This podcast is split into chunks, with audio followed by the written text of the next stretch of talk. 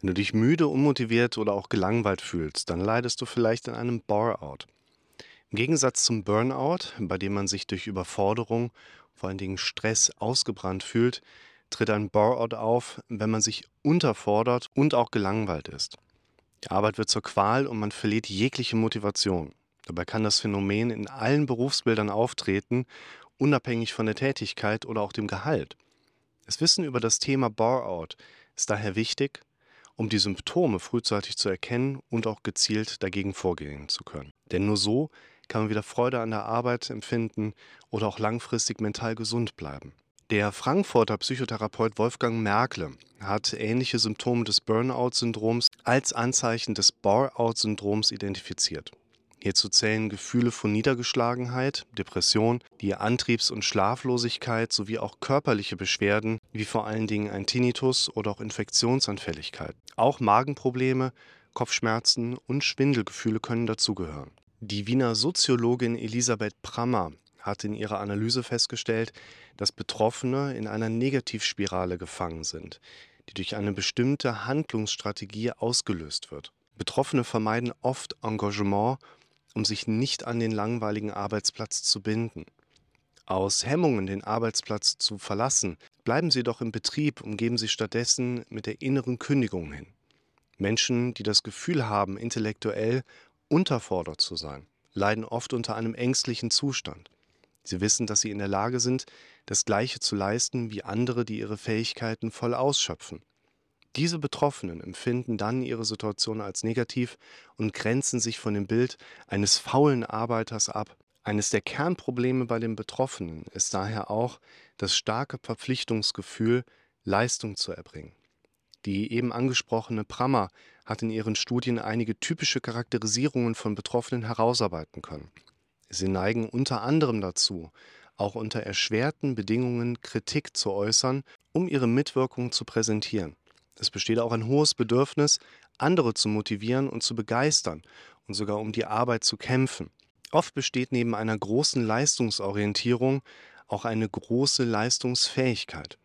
Neben zahlreichen anderen Merkmalen steht insbesondere hervor, dass Betroffene sich schneller diskriminiert fühlen und weniger gut in der Lage sind, sich abzugrenzen. Der moderne Arbeitnehmer ist darauf trainiert, jeden Moment seines beruflichen und auch privaten Lebens zur Leistung zu nutzen. Leerlauf wird daher nicht mehr als Muße betrachtet, sondern als Produktionsverlust, der negativ empfunden wird. Dabei gilt jemand als wertvolles Mitglied der Gesellschaft, wenn er also seinen Beitrag leistet. Die Anforderungen zur Leistungserfüllung und die zunehmenden technischen Möglichkeiten, die Arbeiten verkürzen können, können auch zu einem Bore-out beitragen. Stress und Überlastung werden kommuniziert, während Nichtleistung ein subjektives Gefühl der Leere hervorruft. Wenn also jemand seine geringe Arbeitsbelastung anspricht, besteht die Gefahr, dass er mit unangenehmen Aufgaben überhäuft wird oder der Betroffene sogar befürchten muss, seinen Job zu verlieren.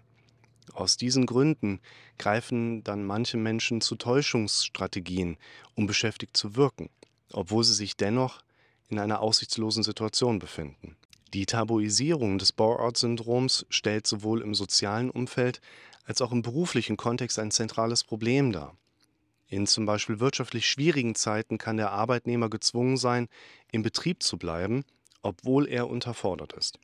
Der Einsatz von äußerer Motivation, wie zum Beispiel mehr Geld oder mehr Status, kann das Bore-out-Syndrom begünstigen, da die grundlegende Situation ja nicht verändert wird.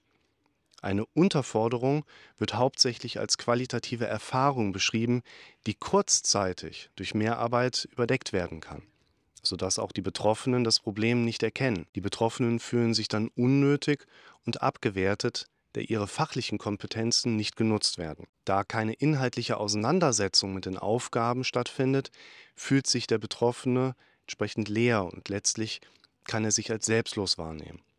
Die Diagnose von einem Burnout gestaltet sich aufgrund der Ähnlichkeit der Symptome des Burnouts als schwierig. Ein Burnout wird etwa dreimal häufiger diagnostiziert als ein Bore-out. Doch die Tatsache, oft eine Überforderung vortäuschen, erschwert die Diagnose zusätzlich. Zudem wird ein Bore-out oft erst spät diagnostiziert, da die Betroffenen mit den Symptomen des Burnout-Syndroms einen Psychologen aufsuchen und erst im Laufe einer Therapie erkannt wird, dass die Zusammenhänge eher zu einem Bore-out passen. Da das Bore-out offiziell medizinisch bzw. psychologisch noch gar nicht existiert, kann es entsprechend auch kein standardisiertes Verfahren bei Diagnostik oder auch Therapie geben. Letztlich ergibt sich meist aus dem persönlichen Hintergrund des entsprechend gewählten Therapeuten eine entsprechende Therapierichtung. Neben der Psychotherapie und auch der Gesprächstherapie werden vor allen Dingen auch Kunst- und Musiktherapien, körperorientierte Verfahren sowie auch Entspannungstechniken angewendet. Der Begriff des Bore-outs ist ja noch nicht eindeutig definiert. Allerdings zeigt sich, dass eine Konkretisierung dieses Störungsbildes in großem Interesse steht. Und man kann entsprechend auch sehen, dass die bisherige Diskussion dazu bereits einen Beitrag geleistet hat. Um präventive Maßnahmen für Unternehmen zu ergreifen, sollten sie vor allen Dingen darauf achten, dass die Arbeitsaufgaben der Mitarbeiter mit ihren Fähigkeiten übereinstimmen und es vor allen Dingen vermieden wird, dass es zu einem sogenannten Personen-Job-Mismatch kommt. Der Mitarbeiter also sorgsam ausgewählt wird und bestens zu der ausgeschriebenen Stelle passt.